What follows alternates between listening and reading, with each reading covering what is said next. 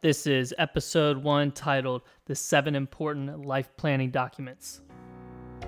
Welcome. This is the Chaperone Strategies on Aging podcast produced by Senior Advisors Plus, and I'm your host. My name is Tim Howard, and I began my career as a healthcare research analyst and then consultant. I have since embarked on a journey to help families create a plan to care for their aging loved ones, to help spread the word on available resources and common strategies used to care for seniors. I've created a podcast that I'll use to discuss topics and to interview other experts in the senior care industry. This is a free resource that you can use to navigate the complexities of aging, from housing to care management to legal considerations. I'll cover it here. In this episode, I'm going to talk about the seven different documents that you need to have to plan for your future. Now, not all these are legal documents, but some are. And there's a lot of debate when you should draft these documents. Really, anytime you're independent, so that is over the age of 18, you should have some version of these documents. But really, we all know that at 18, we're not thinking about our wills, our advance directives and our power of attorney. So, generally, what people do is they have these forms that I'm going to discuss drafted when they have children. Like I said, I am going to be talking about some legal documents, and I am not a lawyer. And in fact, uh, one day I want to have a lawyer come on and talk about some of these different documents in more detail, but today I'm going to discuss them in high level so that you know what you need when you have kids. I will post the outline in the show notes so that if you miss something or you want to review something I said, you might be able to find it in the show notes. So, without further ado, let's get started. The first document that you want to have drafted is called a power of attorney, and it gives somebody the ability to pay your bills, make investment decisions on your behalf, and even sell your house. After you have it written, depending on how you have it written, it could be active immediately or based on certain criteria. And this document is really important if you lose consciousness or you end up in the hospital and you can't manage your finances on your own. That's why people tell you you need this document, and that's why you hear so many people have it. The second document is called a private personal information profile, and this is a document that your power of attorney is going to thank you if they ever have to act on your behalf. What this is going to do is it's going to give them your list of passwords and personal information so that they can access your accounts to be able to pay your bills and make investment decisions on your behalf. Next, called the Physician Order for Life Sustaining Treatment, POLST. And in Maryland, if you're living in Maryland, it's called the MOLST form. And this you need if you have a life limiting condition such as dementia heart disease. Why would you want something like this? Well, this is the actual order that the physician in the hospital are going to follow if you can't make a decision on your own or if you can, then they'll listen to you and still fill out this form. This form typically has four different sections do not resuscitate, which you may have heard of, medical interventions. This is, you know, whether you approve of life sustaining treatments or not, whether you approve of them to use antibiotics, and the last one, artificial nutrition. The POLST is something that you can update every once in a while, depending if your medical condition changes. Oftentimes, people fill these out while they're in the hospital, but if, if you're not coherent to fill it out on your own, then they're going to have to look to other legal documents to fill it out, or they're going to look to see if you've already had one made. This is the end all be all document. I mean, when it comes to providing treatment on someone, this is the one that they're going to follow.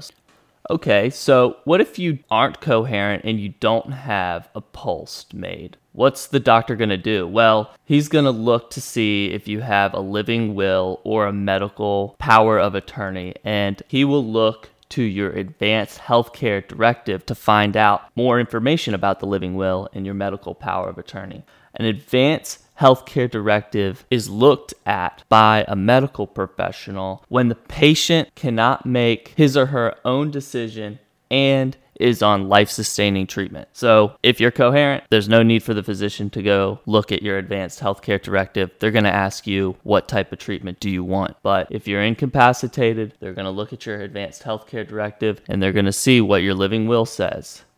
Your living will is basically a document that describes what you want your end of life treatment to be. When drafting it, your attorney is going to consider what level of mental awareness and physical functioning is acceptable for doctors to continue to provide prolonging treatment. You'll want to give copies to family members, your lawyer, your doctor. That way that if anything happens to you, that document can be easily located and that somebody can read what you wanted your end of life treatment to look like. The next document under the Advanced Healthcare Directive is called the Medical Power of Attorney. Why is this important if you've just described everything that you want in your living will? Well, there's a lot of gray areas in the medical field, and sometimes being able to describe what you want your end of life treatment to be isn't enough. You have to appoint somebody to fill in the gaps that your living will doesn't quite address. And this person is going to make medical decisions on your behalf, so you better trust them. When you're on life sustaining treatment, a doctor is going to reference both your living will and your medical power of attorney. And that's when he or she is going to create your POLST if you haven't had one already. So you can see that if you do planning and you have your POLST, then there's no chance for anyone to misinterpret your wishes. But if you don't have that form filled out, the POLST I'm talking about, then there could be some ambiguity there and you may not get the treatment that you want. So have your POLST and have your advanced healthcare directives just in case you're missing any gaps. All right. So we've done power of attorney, private personal information profile, POLST, advanced healthcare directive. Now we're going to move on to the HIPAA release. You want this document because if you've got a medical power of attorney that needs to make a decision on your behalf, they want to have access to your healthcare information so that they can accurately make a decision. And the HIPAA release allows them to get access to that information easier when drafting this document, people oftentimes give their lawyer permission to access their medical information because they'll keep their living will with their lawyer. And remember, the living will describes what you want your end of life treatment to be. So, by including your lawyer on your HIPAA release form, the lawyer can stay up to date on your medical treatments and then advise the doctors and family members of what your living will says you want your end of life treatment to be. Well, we've got the HIPAA release down. Now we want to move on to talk about wills and living trusts. A will not to be confused with a living will, gives directions on how to distribute assets after one dies. Now, if you have a will or you don't have a will, your assets are still going to be distributed. But if you have a will, they're going to be distributed in accordance to your wishes. If you have a will and you pass away, your state is going to enter into a process called probate, and that's when the courts formally distribute your assets to your heirs. The judge will rule based on your will how to distribute assets, or the judge will rule based on precedent, if you don't have a will, how to distribute your assets. These records are normally made public. To avoid probate, people often have their attorneys create a living trust for them. And a living trust also is a mechanism to pass on assets to heirs, except it avoids probate there can be certain tax advantages and it may reduce legal fees in the long run. Unfortunately, wills, living trusts, this is a very complex topic, and if you have any additional questions, I'd highly recommend talking to an estate planning attorney, and I'm happy to put you in touch with one. Just email me. But what you should get from this is that if you're looking for a way to pass on assets to your heirs, you'll want to consider a will or a living trust. The last document that anyone should have is your end of life wishes, and this is how you want to be remembered by through a funeral or a memorial service. These are written instructions that can be created by you in tandem with a funeral director in tandem with a lawyer, and they'll describe what you want your final ceremony to look like, whether it's burial, cremation, or if you want to be donated. Write them down, share them with family members, and document them in your will or trust. If you talk to a funeral director, you can even prepay for your final arrangements. And this is helpful because you don't have to allocate funds in your will or trust to do that. And you save your family the hassle of making decisions on your behalf. There are a ton of permutations on how you can create your funeral memorial service. So speak with a funeral director, talk with an attorney, document these things, and file them away. That's it. That's the show today.